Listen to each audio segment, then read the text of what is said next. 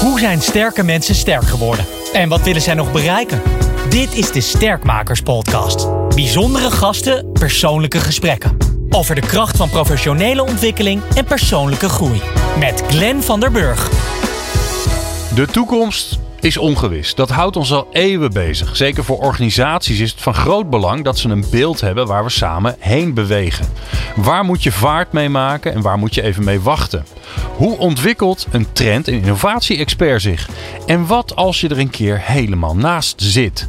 Ik vraag het in deze aflevering van de Sterkmakers podcast van Schouten en Nelissen aan Cecile Kremer. Ze is trend- en innovatie-expert, spreker en ondernemer. Nou ja, nog een hele rits andere dingen, die komen vanzelf langs.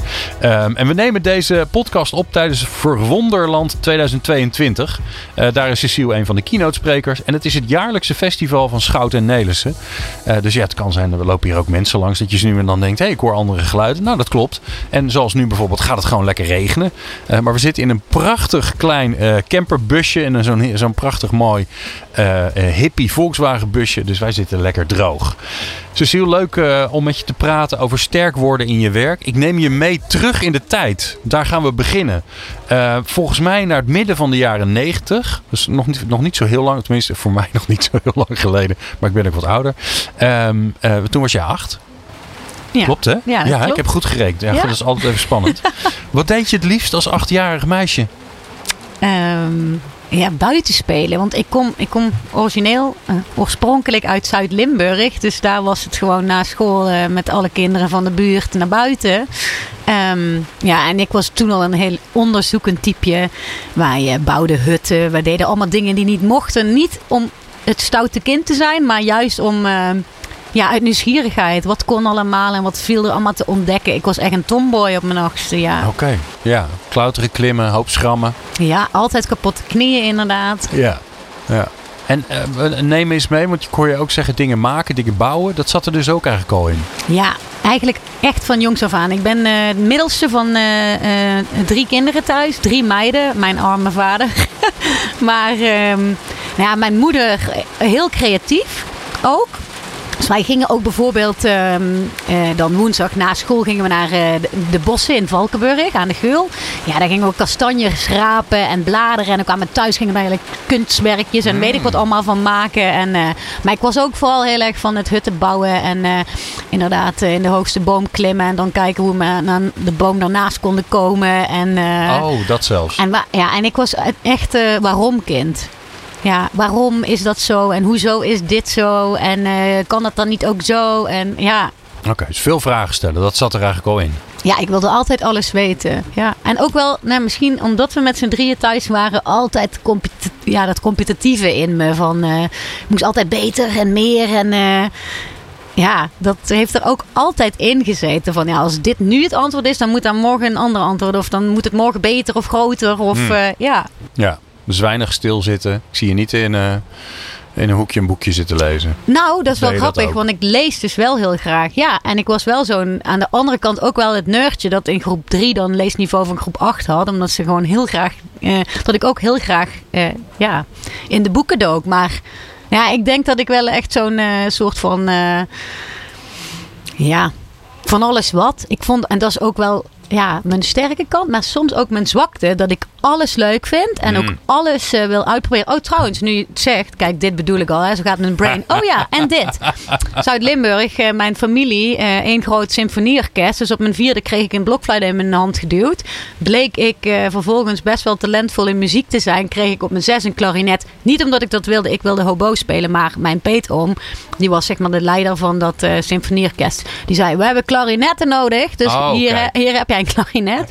Bleek ik dus best goed in te zijn toen... En, ja, toen helemaal in de muziek ook. En ik was dansmariesje trouwens. Ook nog. Bij de carnavalsvereniging. Ik danste. Op een gegeven moment ging ik ook voetballen erbij. Dus nou, dit geeft maar aan. Echt alles wilde ik. Eh. het- er wordt wel eens gezegd dat tegenwoordig eh, de kinderen van nu... dat die een soort van drukkere agenda hebben dan de ouders. Maar dit klinkt bij jou ook als... eh, Nou ja, het was niet omdat mijn ouders dat zo graag wilden. het het kwam was gewoon door eh, jouzelf. Het kwam echt door mijzelf. En ja, die muziek, dat was dan wel, zeg maar, ja, dat is gewoon, ja, dat is een familieding. En er was heel weinig keuze. En ja, toen bleek ik daar nog, ja, dus een beetje beter dan gemiddeld in te zijn. Dus uiteindelijk heb ik ook vooropleiding conservatorium gedaan eh, op die klarinet. ook nog. ja. Ja, maar is niet geworden. Nee, maar dat, eh, dat kwam niet omdat ik het niet per se wilde. Oké. Maar dat kwam, ik werd ziek op mijn 18e, heel Ach, ernstig ziek. En toen alle dromen, plannen de deur uit. Maar ja, goed, dat gaf ruimte voor iets nieuws. En daarom Hmm. ben ik nu wie ik nu ben vandaag. Oké. Maar help me daar eens even in, want je wordt ziek. Hoe heftig ziek ben je dan? Ja, heel heftig ziek. Ik had eh Hodgkin, wat een eh, soort van lymf... Of niet een soort, is een soort lymfeklierkanker. Dus eh, ik was 17. Ik had net in het kader van deze meid wil alles doen... was ik op een stage, een maatschappelijke stage vanuit de middelbare school. Mochten 20 eh, leerlingen van een, van een middelbare school van 1500 leerlingen mee naar Peru... voor een sociaal-maatschappelijke stage. Dus deels ontwikkelingshulp en deels... ehm, eh, ja, gewoon het land ontdekken, de cultuur, de reizen. En ik was dus dat dansmariesje en die muzikale, creatieve eh, ja, Hmm. spring in het veld. Dus ik eh, was een van de gelukkigen die aan een hele sollicitatieprocedure mee mocht. En toen kwam ik terug. En toen was ik ziek. En ik was eigenlijk, ja, ik was niet goed, zeg maar. Als in, nou ja, sommigen zullen zeggen, zij is nog steeds niet goed. Maar toen was ik echt niet goed. En, eh, nou ja, ik ben ook uit een gezin waarvan, nou, wat vanzelf komt, gaat vanzelf weg. Dus niet, Ja, ja, niet zozeer, niet zo, niet zo Ja. liggen mouwen, gewoon op, gas erop. Dus ook eigenlijk een beetje, ja, die vooropleiding conservatorium, die middelbare school, voetballen, dansen, vrienden. Ja, dan ben je rond de 17, dan ga je ook stappen en de hele shabam. Dus, nou ja, dat je wel eens moe bent en eh, dat je niet zo raar je boven je hoofd, eh, ja, dat is dan niet zo gek. Dat vond dus ook niemand gek. En, eh, nou ja, wel echt eh kei veel afgevallen. Al dat soort dingen. Echt heel veel rode vlaggen. Maar nou ja, uiteindelijk toch naar een dokter. Ook op die zomervakantie. In het ziekenhuis terechtgekomen op vakantie twee keer. En toen was het als je terug bent, dan, eh, en dan moet je toch maar eens langs een dokter. En ik was toen vlak voor de vakantie, had ik een voetbalwedstrijd. Want toen voetbalde ik ook nog. Dat bleef je ook gewoon doen. Ja, en toen eh, had ik een knobbel opeens. Kreeg ik een, maar ik maakte een sliding. Iemand trapte die bal en ik kreeg die voet in mijn nek. Dus ik, oh, toen voelde ik voor het eerst een knobbel in mijn nek. En toen dacht ik ook, oh, het Blauwe zal plek, wel, weet ja. wel, ja. En eh, uiteindelijk bleek dat dus, ja, dat heeft nog een half jaar langer geduurd door mijn leeftijd. Dan weet je, ja, dat zal wel allemaal. En uh, lever maar bloeden in het potje. buh. Uiteindelijk, half jaar later, bleek dus wel dat ik... eh, eh, ja, lymfeklierkanker had en in Maar dan houdt al alles wel op. al Dus redelijk deze, gevorderd. Dus eh, ja, eh, toen heb dit ik bijna een jaar lang multitalent die, eh, gehad. en, een soort veelvraat is en overal hè, wel de dingen doet die ze leuk vindt. Eh, en daar ook nog goed in blijkt te zijn, met heel veel plezier. Ehm, Ja. ja, alles, alle signalen staan op eh, groen. Eh, en dan ineens is het, gaat alles uit. ja, We hoeven, we hoeven daar niet helemaal in te duiken, maar wat, wat, wat heb je daar, ja. wat heeft het met je gedaan voor de rest van je, van je, van je werkende leven? Nou, achteraf, ehm, het grootste cadeau wat ik me in mijn leven had kunnen, Echt waar? ja, me kunnen wensen. Want, ehm, nou ja, ik was, eh, ik deed heel veel en, eh, en ik vond het ook allemaal leuk. Maar ik denk wel dat ik ergens ook een beetje stuurloos was. Eh, mijn ouders zijn eh, in mijn puberteit gescheiden. Eh, weet je wel, allemaal van dat soort dingen waarvan je denkt... ja, ik moet zoveel en het is allemaal zo leuk... maar wat wil ik nou echt precies? Ehm, dus ik denk dat dat me wel heel scherp heeft gesteld. Kijk, dat conservatorium ging niet door. Hè. Ik zat zes tot acht uur per dag achter, die, achter de klarinet. Of achter de klarinet, met mijn klarinet. Achter de piano en, en alles. Ja, dat viel weg natuurlijk. Ehm, dus dat was wel even een omschakeling. Hoe ga je daarmee om? Want het is toch een droom. Nou ja. Je doet dat niet zes tot acht uur per dag omdat je alleen maar omdat het moet. Nee. Dat, want dat overleef je niet.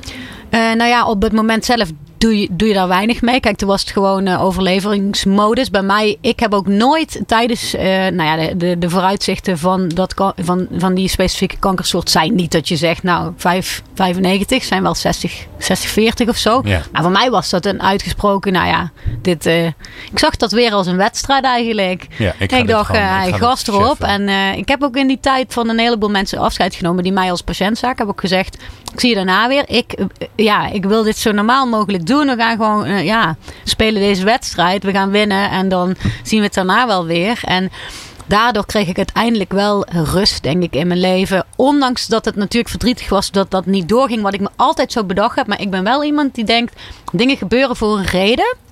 En eh, dit is ook om, ja, anders hadden wij hier nu niet gezeten. Had ik deze carrière niet gehad, had ik misschien inderdaad een andere carrière gehad. Die ook fantastisch was.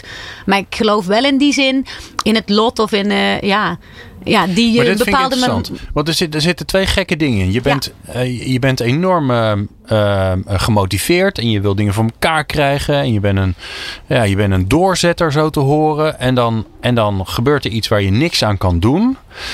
En dan laat je toch... nou, makkelijk wil ik niet zeggen. Maar je, je, je bent redelijk... ehm, ehm, je hebt vrede mee dat het dan niet meer kan. Ja, maar het is ook Maar wel... ben- je bent toch ook gewoon verdrietig en je baalt en je, je denkt, ah shit, en dat wilde ik zo graag. Ja, nou, ik moet heel erg zeggen, nu we het erover hebben, dat eh, dat, dat misschien mij ook wel verwondert dat dat destijds minder was. Maar het is ook wel geleidelijk gegaan, want ik ben echt een jaar echt ziek geweest. Dus toen was het al een beetje het afbouwen. Ook met dat ik gewoon dacht, ik hou dit helemaal niet vol. Maar ik ben wel iemand, nou, ik ben in die zin zo'n doorzetter. Kijk, op het moment, en dat is wel heel mooi, want daar gaat deze podcast nu over. Maar daar, ik ben een boek aan het schrijven over eigenlijk dit verhaal. Ehm, over hoe de negatieve dingen in het leven, dus eigenlijk de tegenslagen, we hebben allemaal dalen, hoe dat cadeautjes kunnen zijn.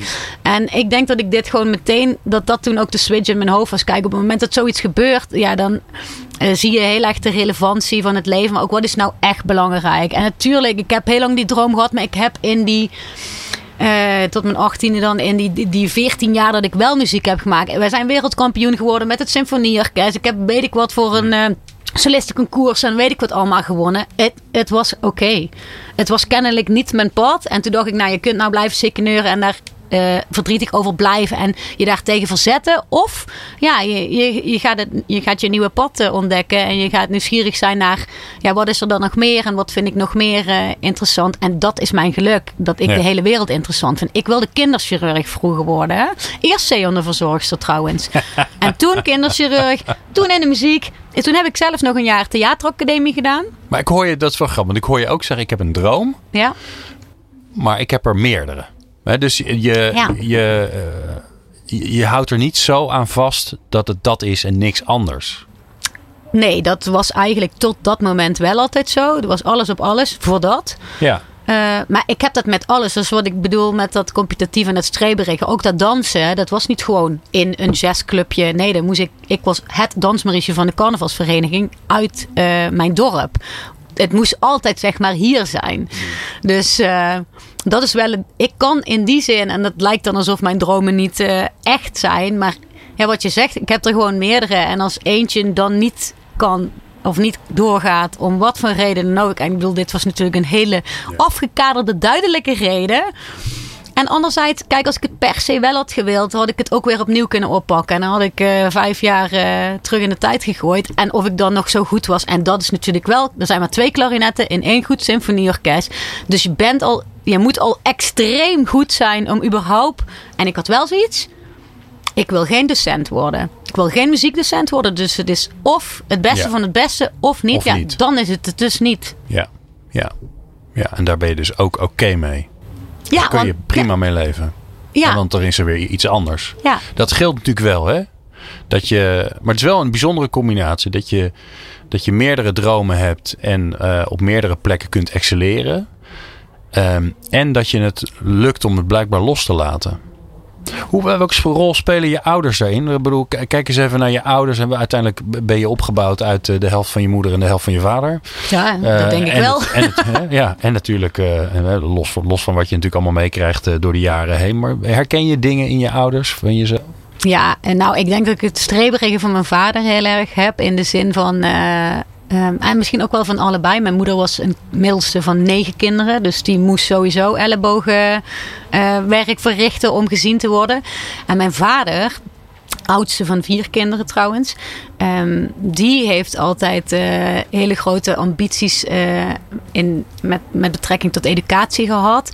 Ehm, en die heeft eerst volgens mij de MAVO en toen eh, de HAVO en toen HBO volgens mij uiteindelijk. Maar dat kostte hem altijd best wel veel moeite.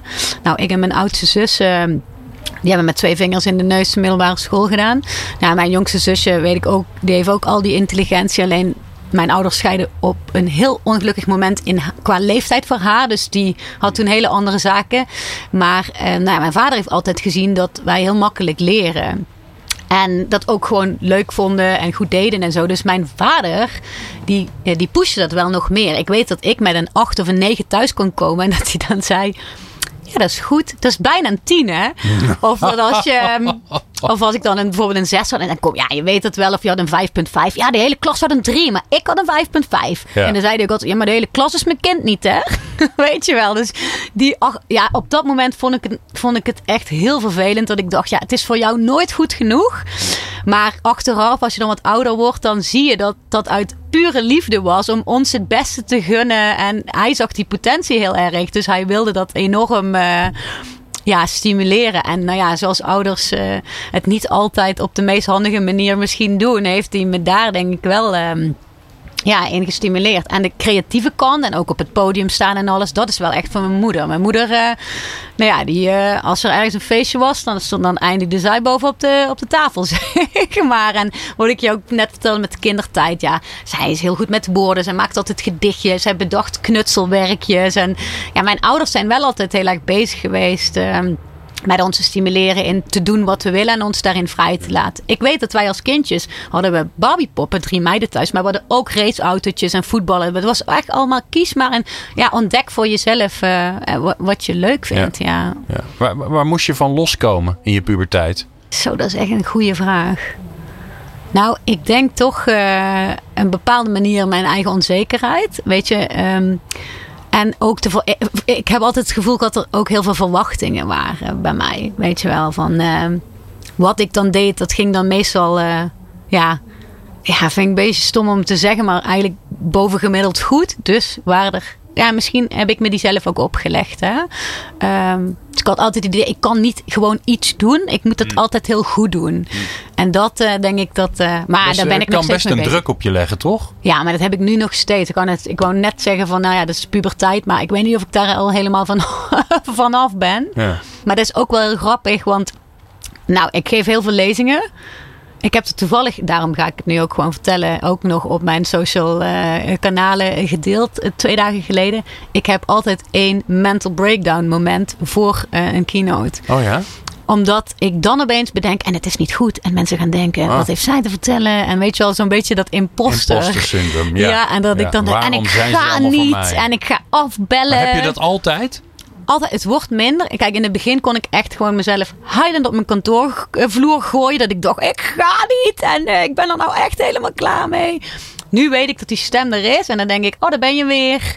Ja, dit moet even. Laten we er doorheen. En dan ben je tenminste daarna ben je dan klaar om... eh, Maar waarom blijf je het dan doen als je dat altijd hebt? Dat lijkt me eh, vreselijk, toch? Ja, dat is gewoon even een moment. voor- Nee, dat is gewoon even scherp, hè. Dan moet gewoon eventjes eh, die slap in de face. Ben je er echt klaar voor? Of, eh, Ja. maar nu zeg je nu, ik bedoel, ik zie jou liggend op de vloer liggen. Dat was ook in het begin echt zo, ja. Maar eh, dan kon ik echt, ik kan het niet. maar daarna, ja, ik vind het superleuk. En ook nu krijg ik er mega veel energie van. Maar ik heb altijd even dat super onzekere momentje. Wat is dat dan? Ja, dat is toch die van het moet perfect zijn. En, en niks is perfect, hè. Maar had je dat vroeger dan ook als je moet, moest optreden als dansmarieke of als je moest optreden eh, in, het, in het orkest? Had je dat dan ook? Dat je dacht, oh shit. Ik kan eh, eh, bijvoorbeeld, ik kon dan eh, echt een hele dag slechte zin hebben als iets was fout gegaan. Had de, de rest van. Nee, maar dat kan ik me voorstellen, achteraf. Ja, maar mensen zien Maar iets wat mensen niet eens gezien hadden, zeg maar. Ja, ik had toch wel altijd een bepaalde gezonde spanning. Kijk, met dansen steeds minder. Klarinet, ja, weet ik niet. Maar dit, kijk, praten op een podium. En zeker omdat ik een bepaalde visie deel waar mensen toch een mening over hebben. Kijk, wat ik doe is niet ehm, iets wat je zeg maar langs een meetlat kunt leggen. Dit is waar of dit is niet waar. En is een toekomstvisie schetsen op basis van het scenario. Nou, heel veel is op basis van onderzoek. Dus dan is wel iets. Ik wil niet zeggen dat het helemaal zin, onzinnig is wat ik zeg. Helemaal niet. Maar het is niet van 1 plus 1 is 2. Dit klopt, zeg maar. Dus misschien is dat ook wel de kwetsbaarheid in dat mensen ook kunnen denken: ja, ik ben het hier totaal niet mee eens. En eh, ja, het is toch, ik sta daar terwijl er 200 mensen naar mij kijken. En ik vind het super leuk. Want als ik op dat podium sta, heb ik geen seconde. Eh, stress of zenuwen of helemaal niks. De hele dag niet. Maar die dag van tevoren moet ik even dat momentje krijgen dat ik denk. Maar je weet nu dat die komt, Ja. dat moment. Ja, en dan denk ik. En hoe heb je daarmee om leren gaan? Nou, toen dacht ik, oh ja, nou ben ik klaar om hem te geven. Want nu is mijn breakdown moment Oh, oké. geweest. Dus Joe. eigenlijk zeg je gewoon, dat, dat, dat hoort erbij.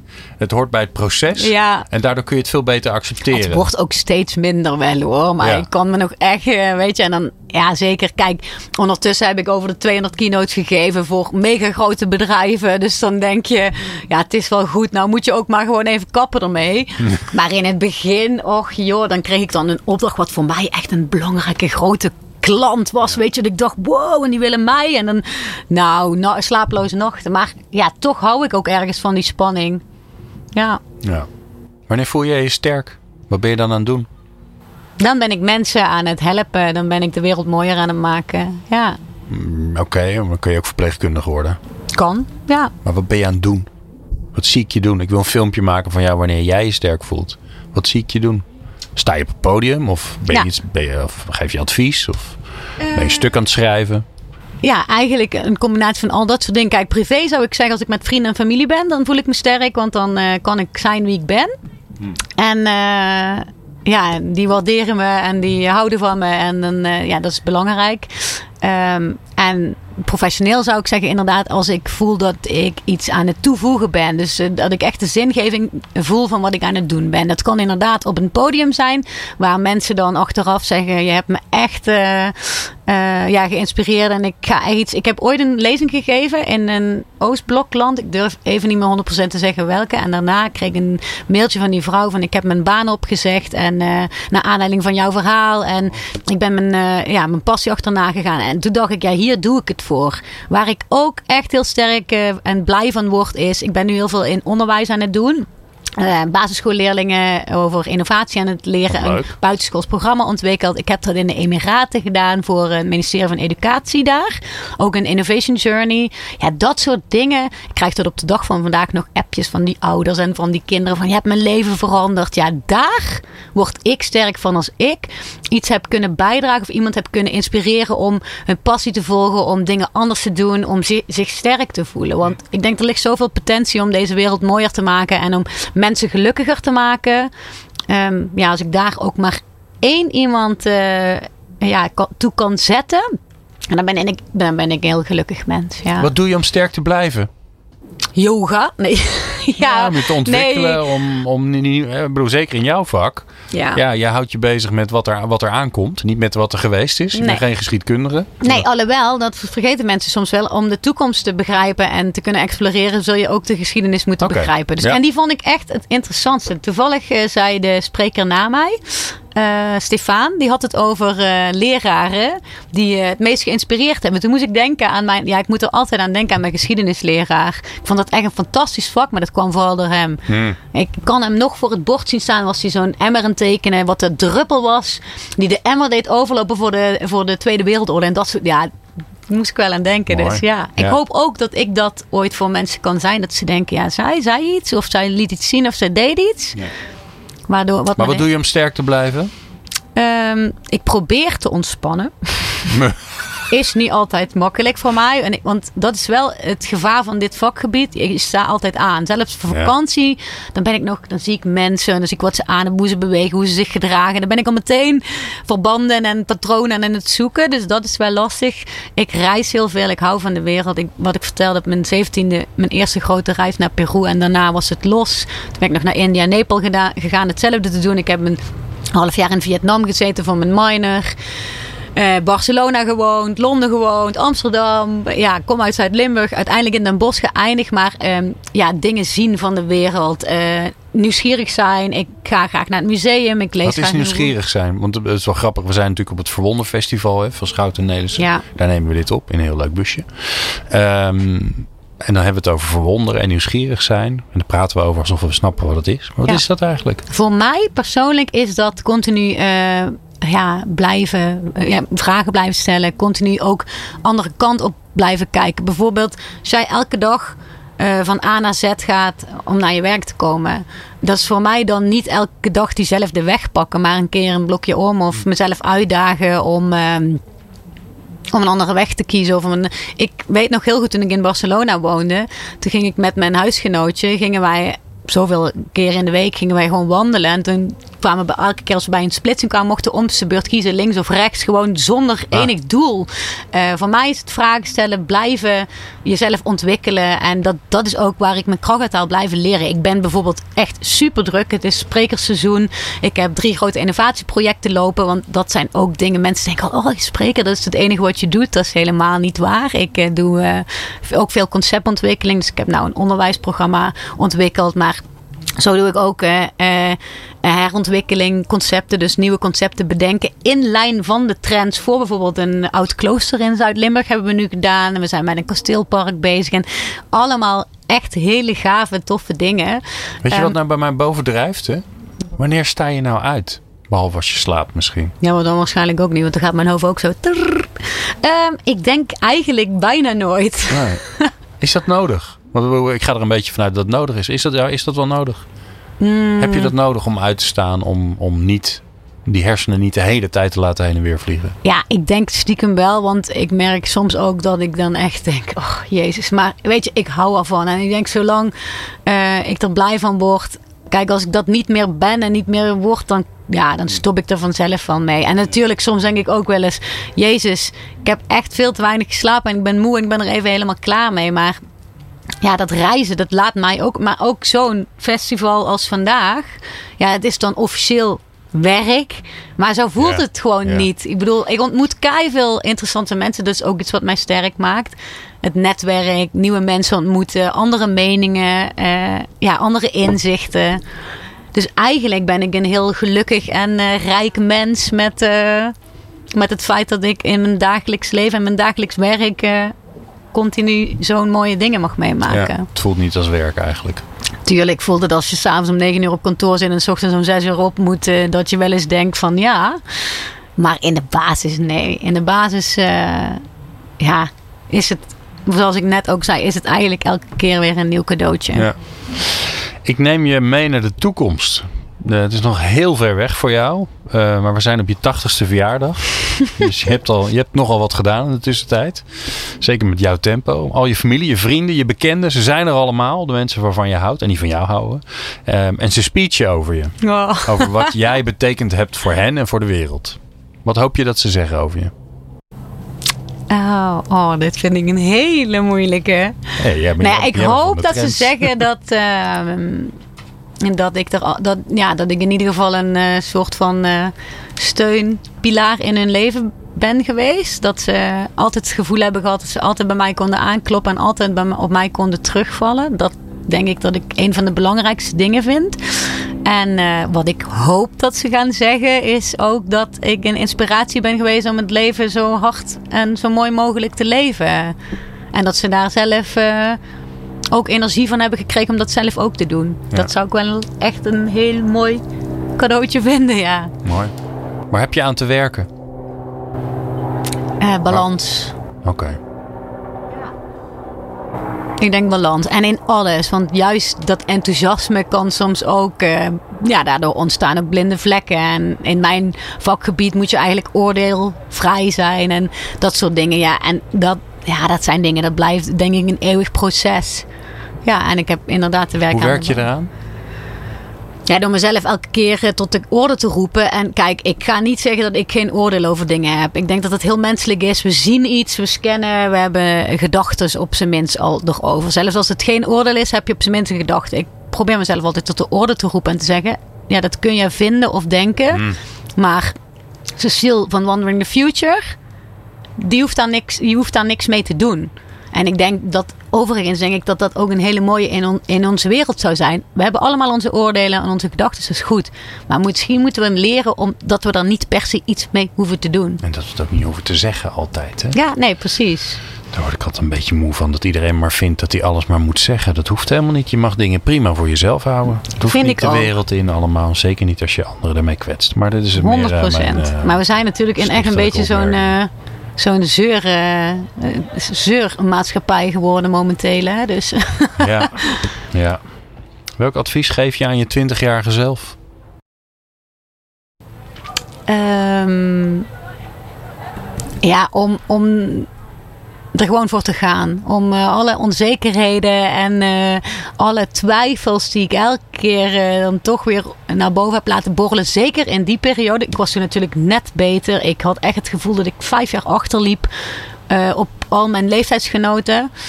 En je bent dan beter, maar dat ben je natuurlijk niet. Want je kunt helemaal niks na een jaar chemo. Na vijf minuten denk je, oh yes, ook wel een mooi. Ik ben toen na drie weken na mijn laatste chemo meteen gaan werken bij de Belastingdienst. Data entry. Ik dacht, ik hoef geen waar jong uitkering. En ik, weet je wel. Dus uh, mijn twintigjarige ik zou, uh, die zou ik willen zeggen van, hey, it's fine. Adem. Gewoon adem in, adem uit. Je moet helemaal niks. Uh, je mag heel veel. Precies. Um, welke vraag zouden onze luisteraars zichzelf nou moeten stellen als ze sterker willen worden in hun werk? Dus wat vind jij een mooie vraag? Wat zou jij uh, anders doen als je. Nee, wacht even. Laten we even formuleren. Want dit is eentje die ik wel ook vaker aan mensen stel. Um, als je wist wat er zou gebeuren um, met de keuze die je vandaag hebt ge gemaakt, wat zou je dan anders doen de volgende keer? Dus vooral de reflectie van, uh, um, ja, wat zou je anders doen als je wist wat zou gaan komen? Want op het moment dat je je die vraag stelt, hm. je, ga, je, ga je je strategie ook veranderen. Wij uh, kijken altijd, uh, zeker binnen bedrijven zie ik dat heel veel gebeuren. Wat ik ook net in mijn lezing zei. Er is geen toekomststrategie. Er is geen er is zoiets van ja, we zijn in het nu bezig en uh, nu hebben we allemaal belangrijke dingen te doen en nu gaat het heel goed. Um, maar daardoor vergeten we dat uh, daar een hele wereld aan opportuniteiten voor ons, uh, ja, voor ons ligt. Dus als we af en toe stilstaan en, en denken van wat zou ik anders doen als ik wist hoe morgen zou uitzien, dan kun je jezelf ook ja, uitdagen om de urgentie te zien om dingen anders te doen. Mooi. Ik dank jou zeer voor het mooie gesprek en je openheid. Cecile Kremer, uh, innovatie- en trendexpert en spreker en ondernemer en nou, van alles en nog wat. Uh, als je precies wil weten wat ze doet, uh, dan moet je gewoon even er op LinkedIn opzoeken. En dan zie je dat als ik dat allemaal zou opnoemen, dat we een half uur verder zouden zijn. Dankjewel, Cecile. Dank je. Bedankt voor het luisteren naar de Sterkmakers podcast. Hopelijk heb je er nieuwe energie van gekregen. Maar echt sterker word je door er iets mee te doen. Dus waar wacht je op? Aan de slag! Meer podcasts vind je op jouw favoriete podcast-app door te zoeken op de Sterkmakers Podcast. Bezoek ook onze website sn.nl/podcast voor alle informatie over de Sterkmakers Podcast.